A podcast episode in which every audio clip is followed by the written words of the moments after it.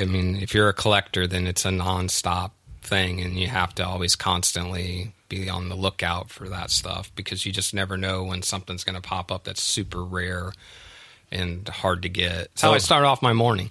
Coffee and eBay. Rock Dudes! Rock Dudes 47 is presented by Bråvalla Festival.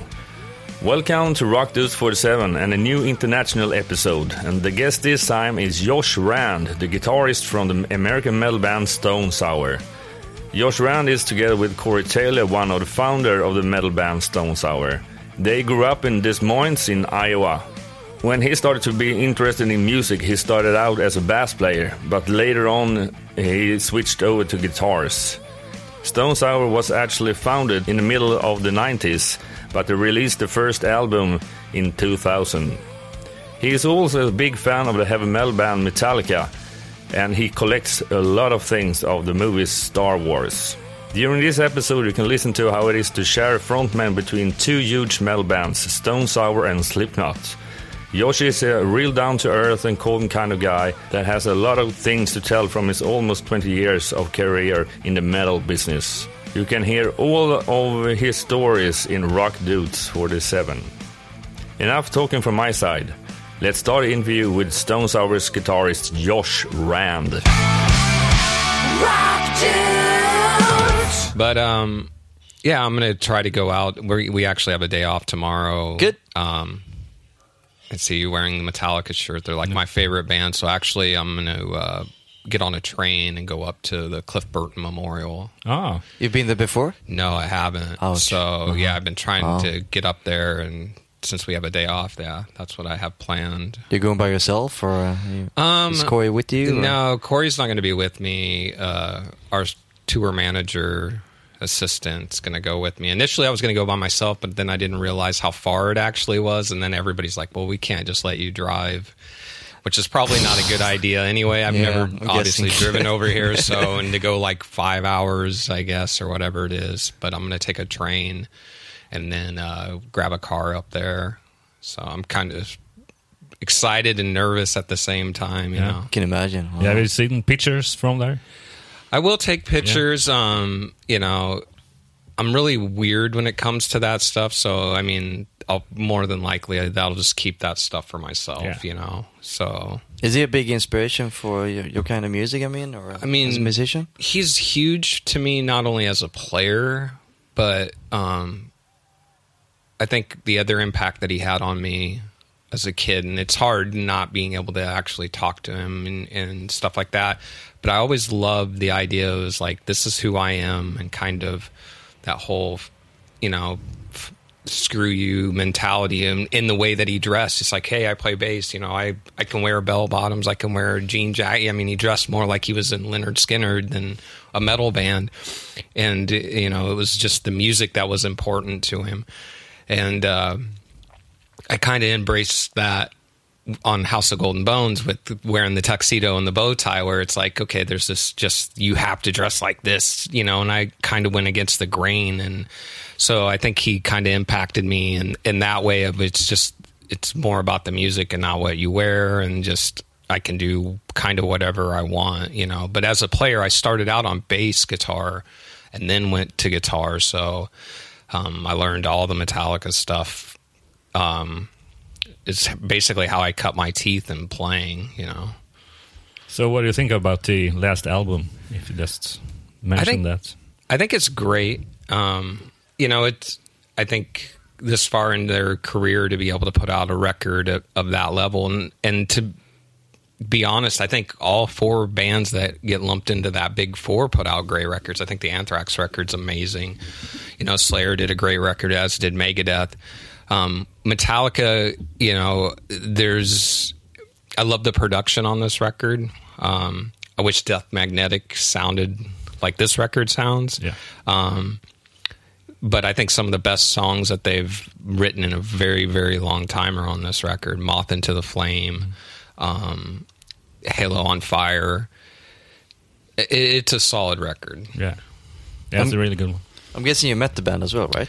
Friends with them? I'm not friends with them. I mean, I've met them over the years, and actually we were doing some press last week, and Lars actually came in to Beats One in the U.S., and we had no idea that he was there, and nobody else was there. It was kind of weird. It was just I arrived early before the rest of the guys got there, and he's like, you know, knocks on the door, hey, what's going on? And then, I mean, it was like I was starstruck, and I've met him before, but it was just like not expecting to meet him, kind of just really caught me off guard. It's like, and he just sits down like it's nothing, you know?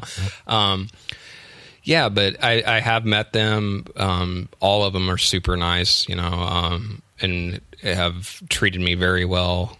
So that's cool. I've been very lucky. Like everybody that's inspired me, has been pretty awesome. Whether it's been the guys in Metallica or Paul Gilbert is kind of the reason why I switched to guitar. And the last time that I ran into him, he knows I'm a big fan, and I've always, you know, for almost 20 years talked about how he's influenced me. And he's like, he actually gave me one of his personal guitars that I actually used on the recording of the new album. So, yeah, everybody's been cool. Rock tunes!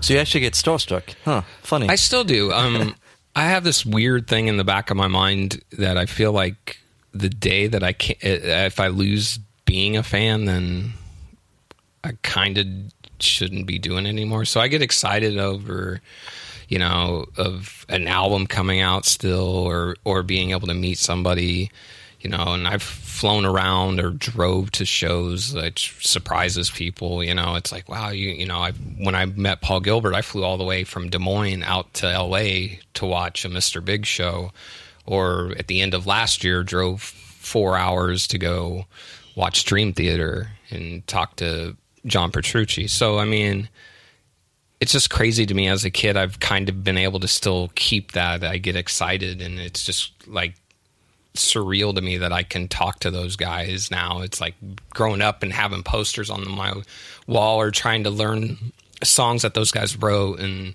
now it's like I can text John Petrucci and ask him what his guitar setting was, which I did actually when we were recording this record on his new Mesa Boogie amp. So it's surreal to me. Have you thought about the opposite though? People like looking up to you, seeing you, being starstruck, meeting you, and copying your kind of music or influence. I'll be honest, it's weird for me because I don't see myself like that. So, and I'm very grounded. And those that are the closest to me make sure that I stay that way. So, but with that being said, you know, I try to always, if anybody comes up to me, I always go out of my way to talk to them. I've never have turned anybody away. I mean, it is a little weird because, as I said, I don't see myself like that. But at the same time, going back to how the guys that I look up and how they have treated me, it's very important that I continue that with anybody that feels that way with myself. Mm-hmm. Is it more like that today than it has been for like 15 years ago? It's weird. I mean, sometimes, I can go, you know, obviously we've been on this big break for 4 years, and it's like I've been at home in Des Moines and nobody says anything, and then all of a sudden it was like literally a couple weeks ago, it was like everywhere I went everybody's like, when's the new record coming out? Like, it's like, where are all these people coming from? Nobody says anything to me for 3 years. I go to the store, and everywhere I went there's like, do you got an extra guitar pick? And it's like, it was weird. Well, why is that though? Is it because the album is popping out in a couple of months, or I think so, and I think people are excited about it, you know. It's like we've been away for so long.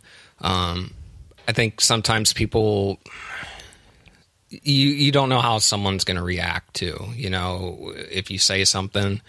I'm very approachable though, so, but I'm always a man on a mission, so I probably don't look that way. Like, you know, I go into the grocery store to get stuff, and it's like, I don't want to be in there all day. No. You know, I know exactly where everything is and where I want to go, and I'm just like, so I think it's a mixture of things, but I think now that, you know, the hype of the new record and people truly are excited, is why I'm getting more of that.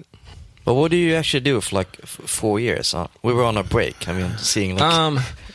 for me, it was a rough 4 years in my personal life. I don't want to go into it too much, but 2 years of pretty challenging times.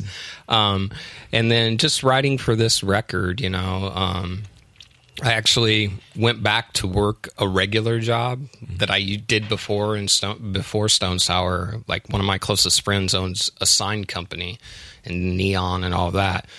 And since I was kind of struggling in my personal life, I was like, well, I think the best thing for me to do would be to go ahead and do that. It was like adding structure back into it. And plus I had grown up with everybody that worked there, even though it'd been 10 years or 15 years since I've been there. Everybody that was there, it's, you know, it's just a small, you know, family owned company. And so I did that for about a year and a half also. So that was good. One thing is because Corey and earlier Jim Root have been playing in Slipknot as well. Have you been struggling with this kind of issues in the meanwhile when they are touring? I look honestly as the breaks as being a blessing. You know, maybe 15 years ago when the band first started out, I would have felt different. But now I look at it as, for one, it gives us more time to really craft whatever the next record is and the vision, and not just automatically being thrown in, you know, getting a month off and going, okay, we got to record a record.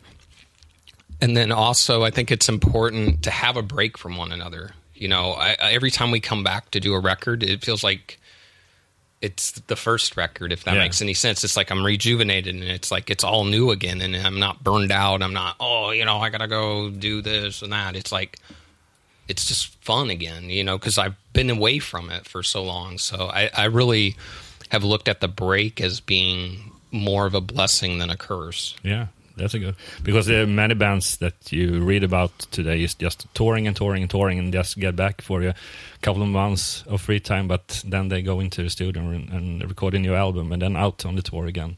So they really don't have any time to reflect and recharge yourself. Well, and I don't want to take anything from those bands or come across the wrong way, but I think by us also having the break, it allows us to expand musically. Yeah.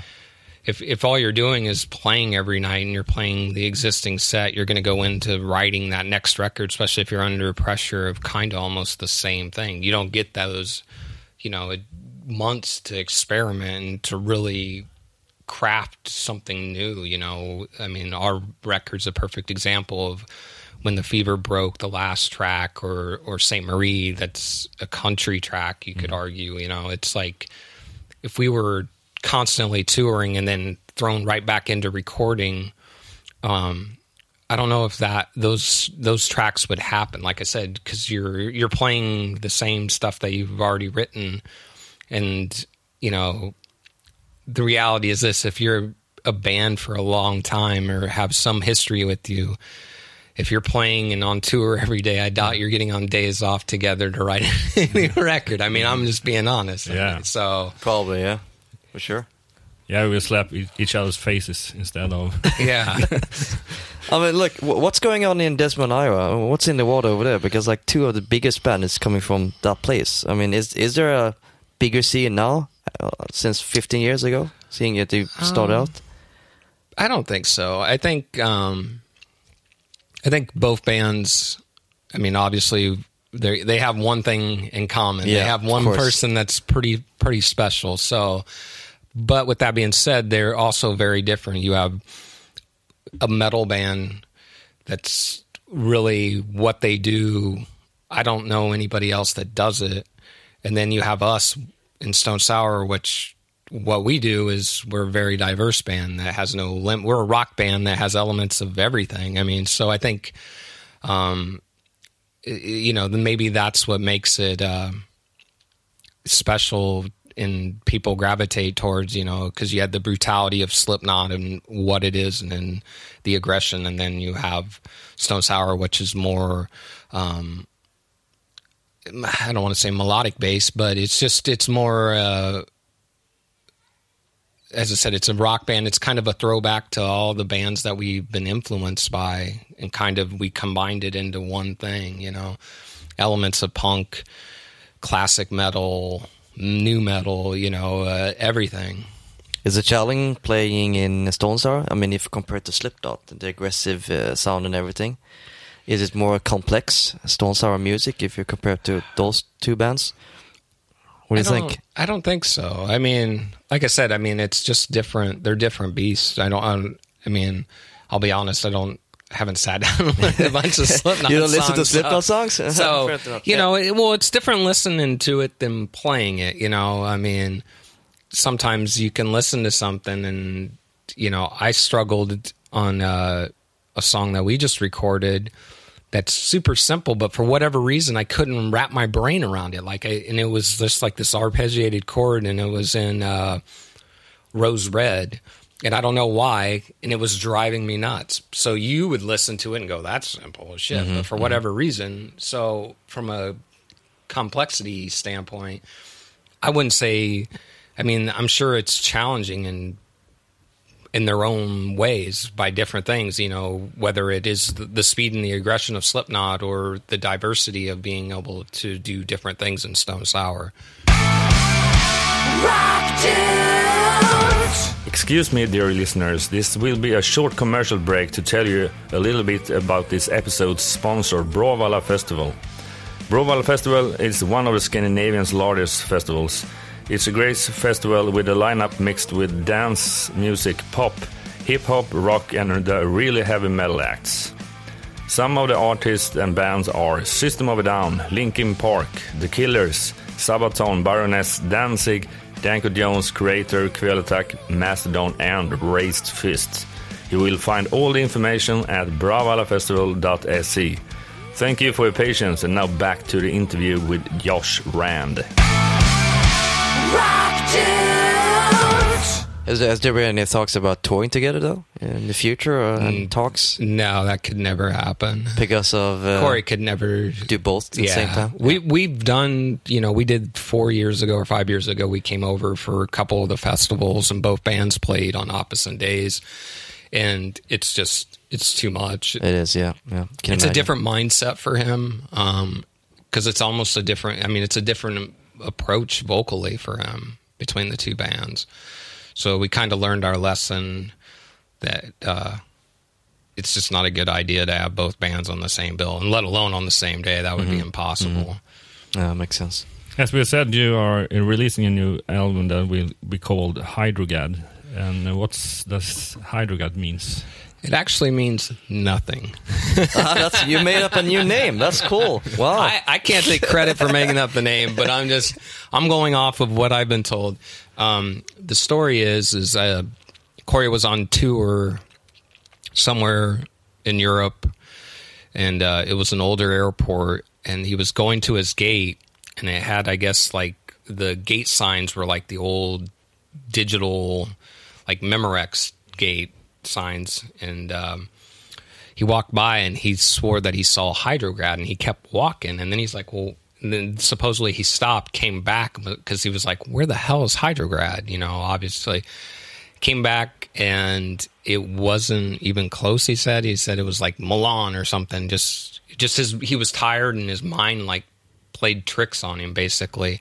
But he loved the title, so he ended up just kind of putting it in the back pocket. And he's had it for a while. And then on the new album, we have the song Hydrograd. And we just decided that it's kind of open. I mean, it's really not a word, so it's kind of cool to have that with the diversity of the record to be the actual title of the record. Did you have different working titles, though, on the album, except ending up with this one, I mean? No, I mean, it's really always been Hydrograd from day one. Mm-hmm. So after this album comes out, people were going to... Use this word more. I don't know. Yeah, well, we've heard all kinds. I love when people come, you know, we're on this press tour, and people have had their idea of what it is, whether it's, we've been told, you know, it's... You know, always obviously with hydro in it, it's a water thing, or somebody said that it was like going to be like the new home base for the Avengers, and just all kinds of crazy stuff. Hydrograd is the new black. You're a Hydrograd, dude. What? It's pretty fun. Yeah. Josh told me. Yeah. When you listen to a record, the the first couple of two, three songs is very much the sound of Stone Sour, and it's really great ones. But then when you listen to the further one, this is more dynamic and it's more different kinds of styles. Was it meant to be like that from the beginning, or was it through the final cut of which songs? Well, I mean, we always try to write the best songs that we possibly can. You know, I'm sure the similarities that you hear with the old Stone Sour, like you said, it's in the beginning, which is Type A personality, which is a song that I brought in. So it's like, that makes sense. You know, all of us contributed musically. So that's where we kind of get the diversity from, because all of us are inspired by different stuff. Literally, we went into this record trying to make every song the best that it possibly could be. There was no, I guess, pre-notion that we would make it this way or another way. And that's what we did. I mean, it was really, recording this record was simple. I mean, it took us like a month to do the core tracks. Everything came together. I mean, we had demoed it over a year and a half in these little like week breaks in between everybody's schedule, between Corey doing Slipknot, Johnny Chow doing Cavalera, Roy doing Ministry. And we just slowly started collecting all these songs. And then we had a really good idea of what we wanted to do, which was, we just wanted to make a great rock record. And by doing so, we wanted to do it live, record it live, no click track, and sonically try to get the best sounding stuff without just, you know, using any digital stuff. It's all analog for them. I mean, we recorded into Pro Tools, but we used that as just basically a recorder, and we didn't grid anything or anything like that. And I think that's why this record breathes and feels the way that it is, because it isn't perfect. I mean, it pushes and pulls, and the imperfectness is what makes it perfect. Yeah, I think so too. That's the way that old records, yeah. I mean, we basically went in with the idea of, we wanted to record it. We're a great band. We knew that we could record it live. That's how they used to do it. You used to have, you know, to be able to do that to make a record. So yeah, that was our approach going into it. I mean, you put out a record 4 years ago. Have you seen differences compared to then and now? I mean, in the musical landscape, I mean, 4 years is it's a long time. Well, obviously, I mean, the whole streaming and that, on the business side, yes. Musically, nothing really stands out to me. It was like this monumental thing that changed, but obviously the change in physical music versus streaming and downloading is at a whole new level. Or I guess even I could say with the resurgence of vinyl, because that really wasn't where it's at now, you know, 4 years ago, which is cool. I mean, I've started building a massive collection. When we did the cover EPs is where I kind of really decided, wow, vinyl sounds amazing. We were at Roy's and we were comparing Kiss, an MP3 versus the album, and it was just like how much the album filled the room and the separation. And after that, I was sold. I was like, I got to go to Amoeba in LA, and I'm like bought like 30 records. I was like, I need this record, this record, this record. And it's grown from there. So you're a big collector? Yeah, I collect the vinyl, I guess guitars to some degree, and guitar pedals. So I'm guessing you got the biggest Metallica collection in Iowa, right? I'm sure somebody's got. I'm really picky though, because I like everything to be perfect. So that in itself is already hard to do. And then I like official stuff. I have a really hard time with bootleg stuff, like you know, and they have so much bootleg stuff, it's crazy. But I like actually, you know, stuff from Vertigo and Elektra and Megaforce. I mean, I have a pretty good selection, but I mean, I have 5 different Jump in the Fires and stuff like that, and promos that are sealed. But it's not as big as I think most people would think that it would probably be, and it's just because I don't collect the bootleg stuff. Have you come across any bootlegs of Stone Sour? Yes, in Japan. Really? Wow. Well, it's crazy because there's a DVD store that like they record. I don't know how they do it. I swear they have every live show ever recorded there, and And it's cool because, I mean, the owner is like a huge music fan, and I went in there, and then they realized who I was, and they were like, hey, will you sign this like 10 by 10 card to us? And I did, and he's like, you can take anything you want. Wow. And as much as you want. So I ended up getting all the Stone Sour stuff that they had. Of course, yeah. I think I got like Guns N' Roses at the Ritz, you know, that show before they really took off. And, yeah, I can't even remember. I had a ton of stuff. So every once in a while I'll buy bootleg stuff. It's South America. I bought a couple of bootleg shirts. I thought the designs were amazing. I was like, I'm taking these back. We need to make these. So getting live bootlegs on shows, on actual CDs or DVDs or stuff like that? However, you know, every once in a while, yeah, I'll get them. Do you actually listen to them, though, afterwards? And like, fuck, I played wrong on this core or whatever. I used to, and then over the years, I've slowly... I'll put it in. I won't usually watch the entire thing. I used to, in the first couple albums, yes. So I would like do my homework and be like, hey, okay, that sucked. I really need to work on that or this or that. But of late, not really. I mean, I watched, we did a Nokia show live in the States, and that was pretty much it. I listened to that. It's not necessarily I'm listening for the maybe mistakes, but I just like to also listen to the sonics of stuff and making sure, you know, like I'll put it on, and that's maybe why I only listen to a song or two. It's like, okay, the audio is good enough that we can put it out. But then I'm also a big fan of that's just what it is in the moment, you know. So unless it's horrible, then usually we live with it. Well, would you ever imagine back in the old days of being a kid playing music, finding a bootleg in Japan of your band you playing? It's just a surreal moment, right? Yeah, I mean... There's many of those moments. I mean, I still have it, you know.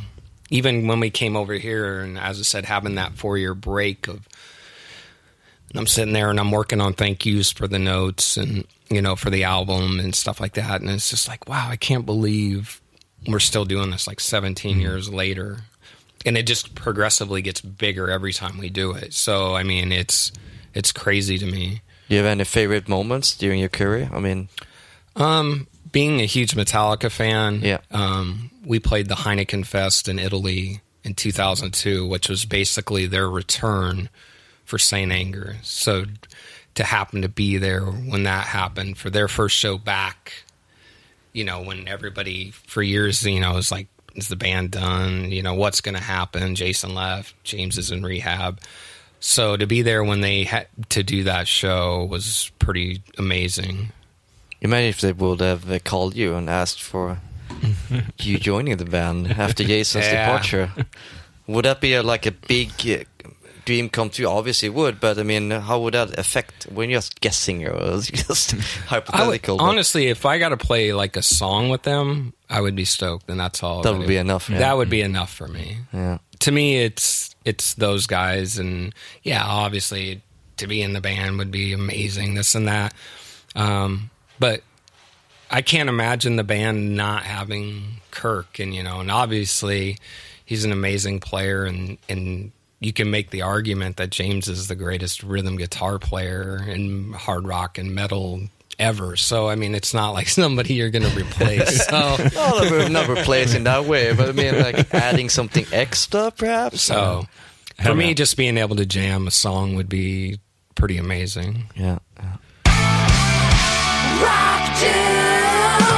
Besides music, do you have any kind of other interest doing other stuff? Well, right now I'm going through like this Star Wars phase of collecting. So that would be like my other major interest. Yeah. I just added like a life-size Darth Vader to my house.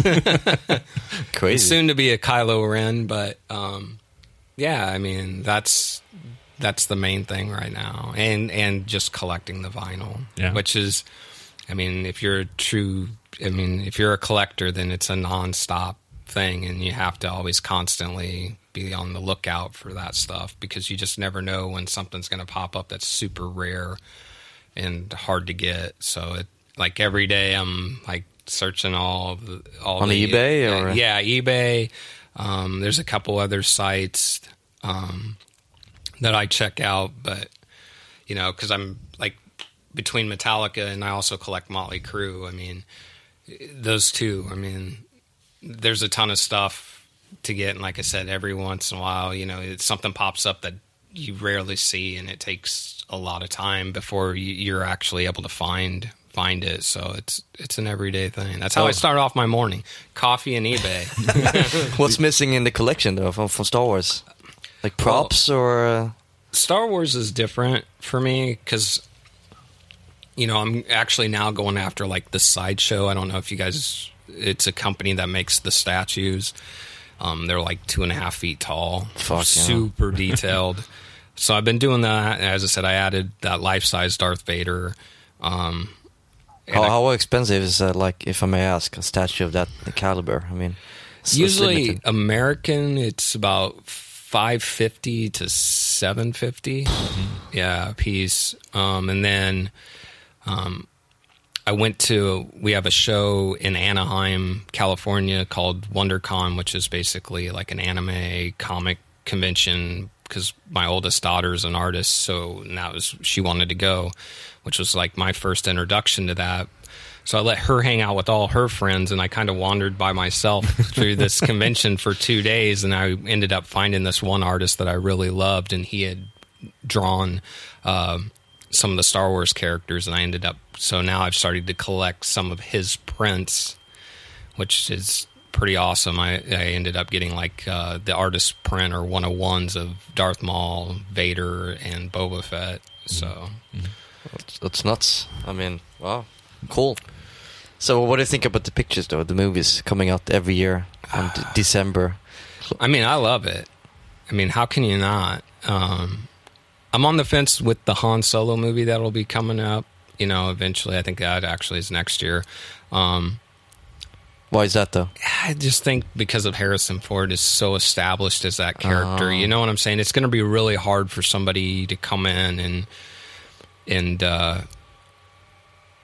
play that role. I mean, I'm not saying that the stories wouldn't be awesome. It's just he's such an iconic person and actor. It's, you know, I don't know. You know, unlike Boba Fett, the Boba Fett movie that's supposed to come out in several years later, you know, Boba Fett wears a mask. So, yeah. I mean, we can get away with whoever. It doesn't have to be Jeremy Bullock or whatever to play him. So, I don't know. I mean, it'll be interesting. I'm actually hoping that they do like a Knights of Ren movie or some of the, you know, the Sith stuff and not just, I mean, obviously Boba Fett is kind of a, I don't know if you would say that he's an evil character, but obviously he's not a good character. So I'm hoping maybe they'll do some of the darker characters in the story. There's a convention going on here, a sci-fi convention, two times a year. They always attract some cast from the Star Wars old movies. So I've actually met, well, a couple of actors, which is funny, like Darth Vader and stuff like that. Have you met some of the people? Actually, I've not. Any of interest? No. Well, maybe. I want to go down and do Star Wars Celebration and like. I was like, I was so excited. I was like, you know what? I'm going to do it next year. And then I looked it up, and next year they're taking the year off. It's like the first time I was like, what? That sucks. Bad timing. I think the reason why is because they're really working on like a whole new amusement park thing down in Orlando. I heard about that. Yeah, so I think that's why they're taking next year off, because it'll probably be the launch for that for the following year. So hopefully I get to one of those, you know, whether I meet any of those guys, it would be cool. I mean, but I just want to experience the actual, especially after doing WonderCon and, you know, I've done the NAMM show, which is the gear show that's done in the States as far as for instruments. But to have that many Star Wars fans and have everybody dressed up and just the atmosphere, just see what the atmosphere is like. And do you see dress all up? We'll see. If I do, I mean, part of the Kylo costume that's coming actually is like built to my specs, so I can wear it. But we'll see. Could be fun, right? Yeah, I mean, it could be. It'd be interesting. Rock tunes. So, for the future, are we going to wait another 4 years for a new record? What do you think? Hopefully not. We're just going to basically take it. I guess one day at a time or whatever, I mean, at some point, Corey will definitely go back and do another Slipknot record and cycle. So, but we don't know exactly, what this record, what the lifespan is. I mean, we're planning on touring for a year, year and a half, We're really proud of it. We think it's very diverse. Actually, we think it is truly the best Stone Sour record that we've ever done. Yeah. So, depending on, on the people, I guess, that'll dictate how long we tour and how long till the next one. How do you plan for going out like a year on tour? I mean, I'm guessing it's a lot of preparations and all that, but I'm seeing that you get a daughter and a family and stuff like that. That's tough, right? Yeah, I've dealt with it for the entire career of this band. My oldest is 18, so... Mm-hmm. It's not easy.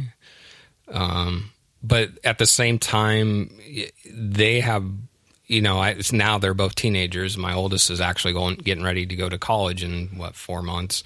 So, they also have their own life. So, it's difficult. I'm a homebody, but also they realize that that's what I do, so, and the reason, my number one job is to take care of them, and doing this also takes care of them to be able to go to school and to be provided for. So, it's in some ways it's no different than if I was like in the military. Not by any means am I saying what I do is at that level, because what those guys do is amazing, and I'm very appreciative of what they do.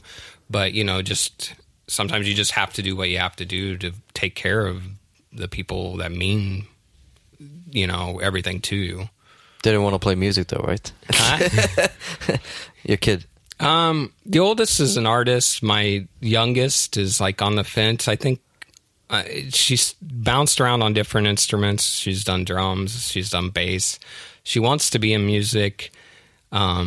She's a very intelligent person. I'm pushing her more towards the business aspect of music. Mm-hmm.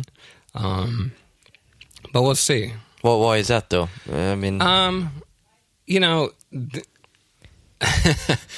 There's just a dedication that you have to have as a player. And right now she's just so involved. I'm not saying that she couldn't be in a band, and, but she also runs track, and she does all this stuff. Cheerleading. Her whole her schedule's busier than my schedule, and as I said, there's just a dedication, and I think in her mind, it's just she can definitely build a career on the business side of it. She feels, I think, more confident, which is crazy. She's 14 years old, but in her mind, she's like, I have a better shot in the music industry on the business side than as a player. Mm-hmm. So, more structure in the life. Yeah. Well, the great thing is when you're on the business side, if that's really your passion and that's what you want to pursue, then, for the most part, you can go home to your own bed every day. Yeah, yeah. Me and Corey were just talking about that. It's like the dream would be to be able to play gigs and tour, but still be able to go home every night. Mm. So, Rock Dudes! Now it's time for Rock Dudes 47's music top list. This time will be a top 5 signed by Josh Rand. The music top list will be published on our Spotify profile and homepage rockdudes.se. What will be the first song?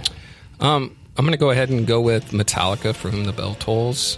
The reason why I'm picking this song is they're my favorite band.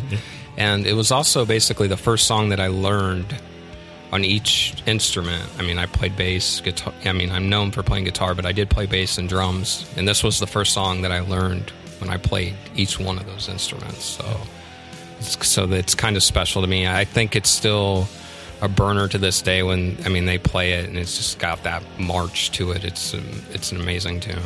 Crack of dawn, all is gone except the will to be. Now they see what will be, blinded eyes to see. Oh.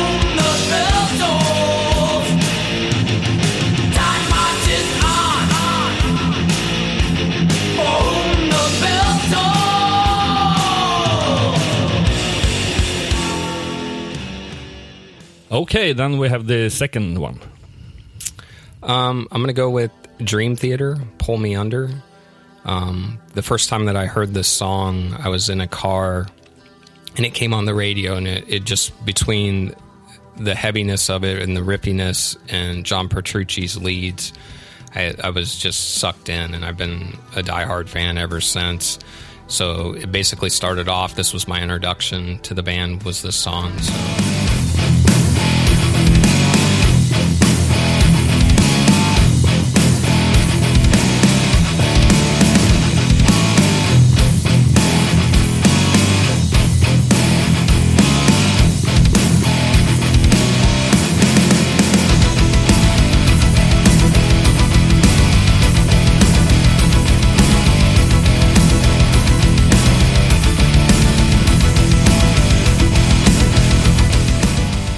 And then we got to the middle of the list, and the third song will be? I'm going to go with Kiss, Detroit Rock City. It's really my first favorite band. I guess I don't remember, but I could recite all the Kiss lyrics at like 3 or 4 years old. And there's like the oldest pictures that my parents have. I'm wearing Kiss shirts, and I was obsessed with them. So... you know, we covered one of the songs on the EPs with Love Gun, so they're a massive influence on myself and pretty much everybody in Stone Sour.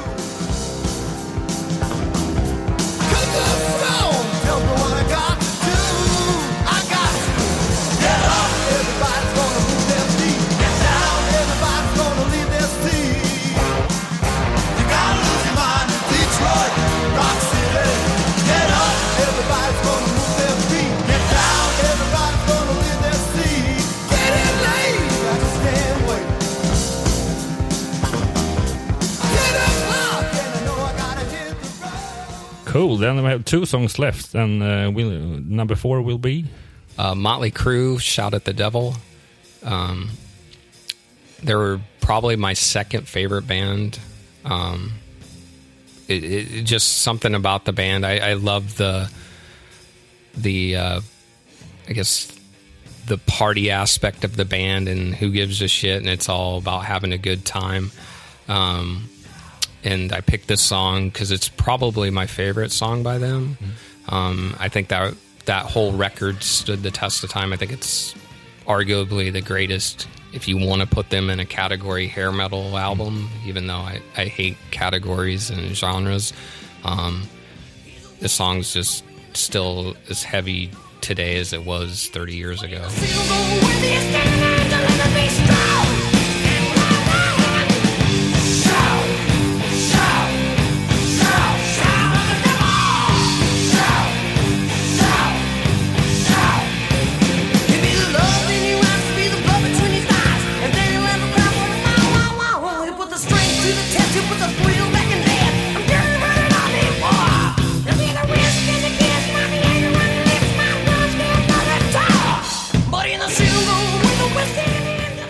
Then we have one song left, and what will be the fifth? I'm going to play the new Stone Sour, Fabulous, off of Hydrograd. Comes out June 30th. We're very proud of this record, and it shows more of the heavier side of what Stone Sour does.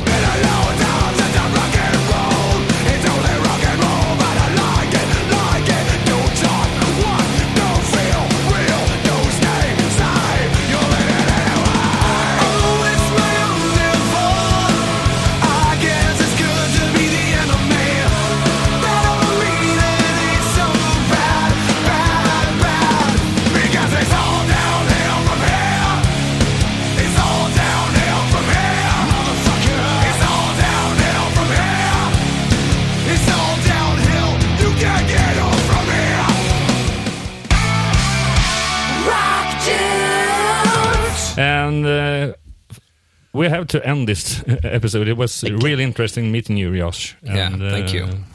And good luck with the record and the touring. Thank you. Appreciate you having me. Rock Dudes! Thank you for listening to Rock Dudes 47, where our guest Josh Rand from Stone Sour did tell us all about his experiences and all the stories about touring and more.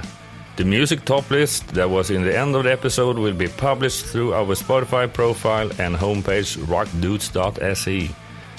Don't forget to follow us on our social media network as Facebook, Instagram, YouTube and Twitter. Search for Rock Dudes Podden. Please write some comments about this episode or what you're thinking about this podcast and which guests you want to be in our future episode of Rock Dudes.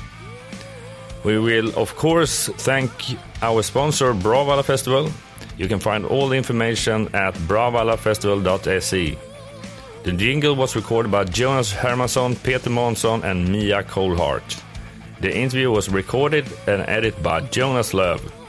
Next episode, Rock Dudes 48, will be published in a couple of weeks. Don't miss that. Until then, rock on!